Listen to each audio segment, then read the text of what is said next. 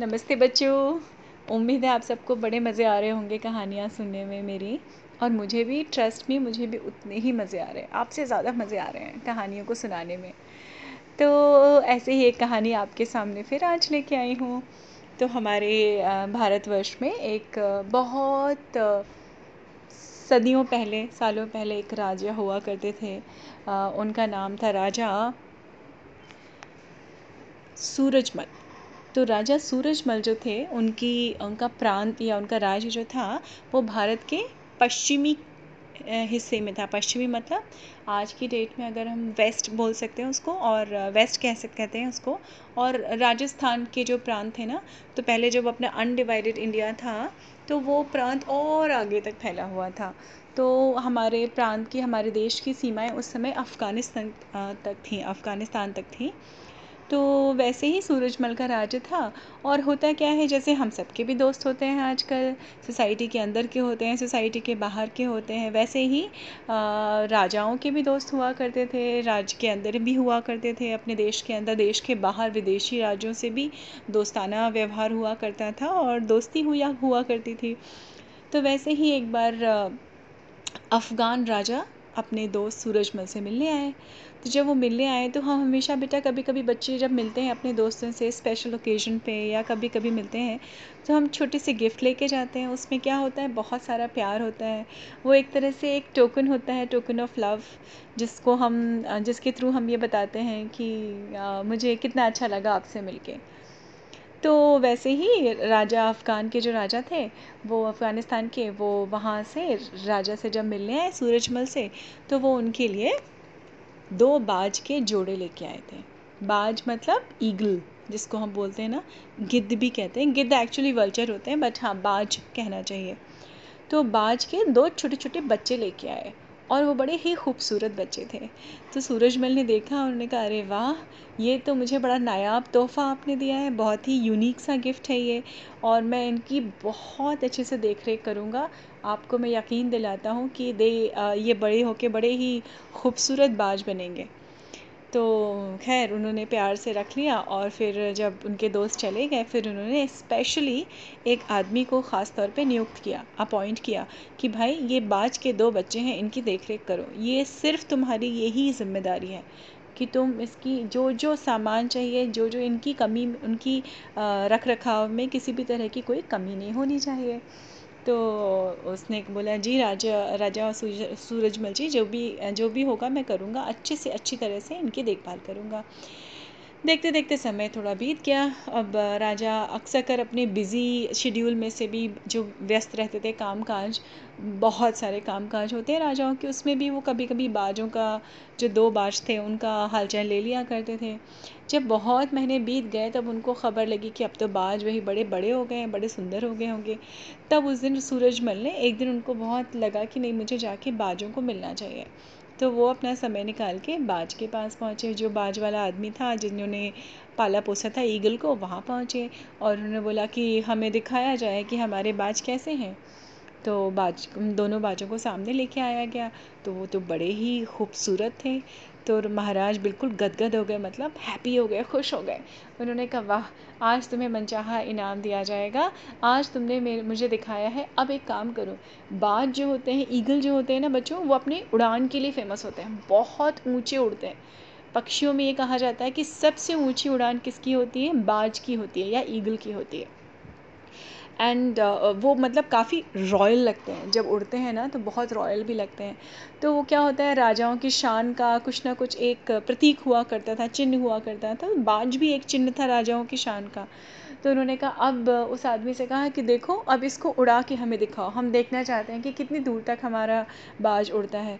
तो उसने कहा ठीक है अब ये जो पक्षी को रखते हैं ना उनको ट्रेन किया जाता है बहुत अच्छे से। तो उसने अच्छे से ट्रेन किया हुआ था ठीक है?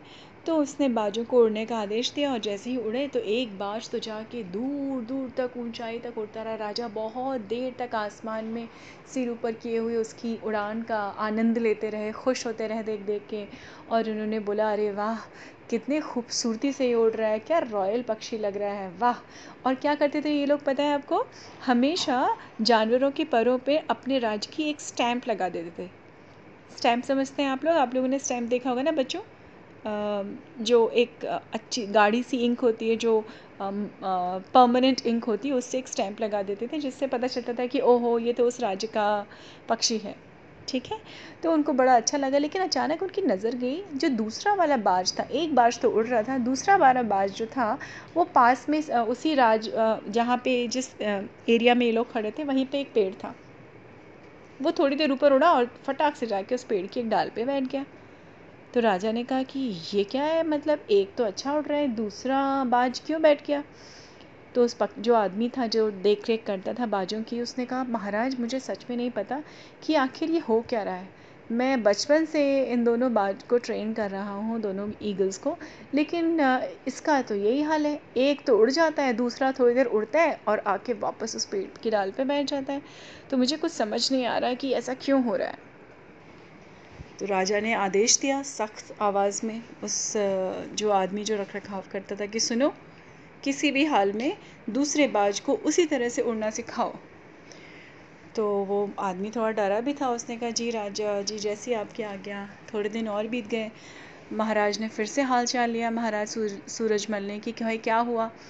तो उसने आके बताया महाराज, वही हाल है उस बाज का। वो मतलब खाना पीना भी एक साथ देता हूँ, सारी देख रेख हर किसी चीज़ में कोई कमी नहीं है। तो उन्होंने बोला, ठीक है, हमारे जो वैद्य हैं, उनको बुला के दिखाओ, शायद कोई शारीरिक कमज़ोरी हो दूसरे। तो वो भी चेक करवा लिया, कहीं से कुछ नहीं हुआ। अब सूरजमल को ये थोड़ा सा चिंता लग रही थी कि आखिर दूसरे बाज को प्रॉब्लम क्या है? तो उन्होंने जो है अपने पूरे राज्य में और आसपास के राज्यों में भी अनाउंसमेंट करवा दिया कि भाई जो भी इस बाज को उड़ाना सिखा देगा ऊपर तक, उसको मैं मुँह मांगी रकम दूँगा। बहुत मुँह मांगी रकम दूँगा, क्योंकि अब ये बात किसकी आ गई है? अब ये राजा, महाराजा सूरजमल की शान की बात आ गई है। तो हमारी शान में ये बट्टा नहीं लग सकता मतलब मेरी शान में ये गलती नहीं हो सकती, गुस्ताखी नहीं हो सकती कि मेरा एक बाज तो उड़ रहा है, दूसरा बाज तो उड़ नहीं पा रहा है। दूर दूर से बहुत सारे लोग आए, उन्होंने अपने अपने प्रयास किए, कोशिश की, लेकिन सब बेकार था। जैसे ही उन दोनों बाजों को उड़ाया जाता था, एक बाज तो उड़ जाता था, दूसरा बाज फिर से उसी पेड़ पे जाके बैठ जाता था। तो राजा ऑलमोस्ट थक चुके थे, हार चुके थे और थोड़ा परेशान भी थे क्योंकि क्या होता था, राजाओं को छोटी छोटी सी चीज़ थोड़ी बॉदर कर जाती थी, परेशान कर जाती थी कि ऐसा क्यों हो गया, क्यों ऐसा हो रहा है मेरे साथ, क्यों इस बाज के संग ऐसा हो रहा है, कोई तो वजह होगी जब हृष्ट पुष्ट है दोनों को, एक सा खाना मिलता है, एक सा ट्रेनर है, एक ही सा सब कुछ है। एनीवेज तो ऐसे करते करते फ़ेमस था। अब राजा ने थोड़ा सा ध्यान देना भी छोड़ दिया था कि अभी मैं क्या करूँ, इससे ज़्यादा तो कुछ कर नहीं सकता। रोज़ लोग नए नए टेक्निक लेके नए नए सिस्टम अडॉप्ट करते थे मेथड मेथड्स लेके आते थे कि आज ये करते हैं, वो करते हैं। खैर, एक दिन वो जो बाज को ट्रेन करता था, उसने आके महाराज को बताया, महाराज, आपकी ये बड़ी खुशखबरी है। उन्होंने कहा, क्या हुआ? कह रहे दूसरा बाज भी वैसे ही उड़ने लगा। अब महाराज तो इतने खुश हुए सुन के खबर कि वो सीधे पहुँच गया कहते पहले मुझे दिखाओ मुझे देखना है कि ये कैसे उड़ता है। और एक, मतलब दुगने जोश के साथ जो ट्रेनर था बाज का उसने कहा दीजिए देखिए महाराज। और दोनों बाज को छोड़ा और दोनों वैसे ही आसमान में उड़ने लगे। दूर दूर तक उड़ते रहे उड़ते रहे उड़ते रहे। महाराज बहुत खुश हुए और उन्होंने बोला जो जिसने भी इसको ठीक किया है बाज को, उसको मैं मुँह मांगी रकम दूँगा, मेरे सामने पेश किया जाए। कौन है वो आदमी? तो उनके सामने एक गरीब सा आदमी आया, उसने कहा, जी, महाराज, मैंने ही किया है इसको ठीक। तो उन्होंने बोला कि मतलब मुझे आश्चर्य है कि मेरे राज्य में तुम कौन हो? तो उसने बोला, जी, मैं किसान हूँ महाराज, आप ही के आप ही के राज्य के पास में गाँव है, वहीं पे मैं किसान हूँ। और तो उन्होंने बोला, तुमने किया क्या? कैसे इसको ठीक कर दिया जब इतने बड़े बड़े महारथी आए और इतने इंटेलिजेंट लोग आए जिनको पक्षियों के बारे में काफ़ी नॉलेज थी, लेकिन वो ठीक नहीं कर पाए? तुमने ऐसा क्या किया? तो उसने बोला, महाराज, मैं तो किसान हूँ खेती बाड़ी ही करता हूँ, इससे ज़्यादा तो मुझे कुछ आता नहीं है। बस मैंने और कुछ नहीं किया, बस मैंने एक काम किया, ये बात जब उड़ने के बाद जिस डाली पे बैठ जाता था, मैंने उस डाली को काट दिया। अब ना वो डाली है, ना वो बाज उस पर बैठता है तो अब वो उड़ता रहता है। और महाराज जो थे, वो सुन के और एकदम आश्चर्य में पड़ गए थे, सोच में पड़ गए थे कि इतनी छोटी सी बात थी, इतनी छोटी सी बात थी। और उन्होंने अपने मंत्रियों को देखा कि तुम लोगों के दिमाग में इतनी छोटी सी बात नहीं आई। और ये किसान, जो आम सा किसान है, जो खेती करता है, अपना पेट पालता है, उसके मन में ये बात कहाँ से आ गई? तो किसान ने कहा, महाराज, और कुछ नहीं। मुझे मालूम था कि ये बाज जो है, इस लकड़ी का लकड़ी का डाल का, इस लकड़ी की डाल का सहारा ले रहा है। इसलिए उसको उड़ना नहीं आ रहा है। बस मैंने उस सहारे को काट दिया। अब देखिए वो कितने अच्छे से उड़ रहा है। महाराज, बहुत खुश हुए। किसान को मुँह मांगी, मांगा, रकम दी गई। वो भी थोड़ा अमीर हो गया, खुश हो गया। महाराज भी खुश हो गए, बाज भी उड़ने लगे। तो इस कहानी से हमें क्या शिक्षा मिलती है बेटा? बच्चों ये कहानी से हमें ये शिक्षा मिलती है इस कहानी से कि हम अपनी उड़ान को अपनी ही किसी बुरी आदत से बाँध के रखते हैं। हम सब में एक बराबर हुनर देता है ऊपर वाला, आगे बढ़ने का हौसले देता है एक बराबर। हम ही अपनी बुरी आदतों से या अपनी लाचारी को एक तरह से अपना अपनी रुकावट बना देते हैं। इस वजह से हम ऊँचे नहीं उड़ पाते हैं। तो बच्चों आज ही अपनी कमज़ोरियों पे काम करिए, अपनी कमज़ोरियों को अपनी ताकत बनाइए और उड़ना शुरू कर दीजिए। पूरा आकाश आपके लिए है। देखिए, आप तो छोटे से बच्चे हैं ना, अभी आप लोग को बहुत आगे चल के बड़े बनना है और अपने आप को क्या रखना है? हमें एक बाज बनाना है जो पूरे आकाश में रॉयली उड़ेगा और इसकी उड़ान पे उसकी कोई भी कमज़ोरी, हावी नहीं होगी। तो ये थी आज की कहानी। आई होप आप सबको अच्छी लगी होगी। मस्त रहिए बच्चों फिर मिलती हूँ आपसे कल। नमस्ते।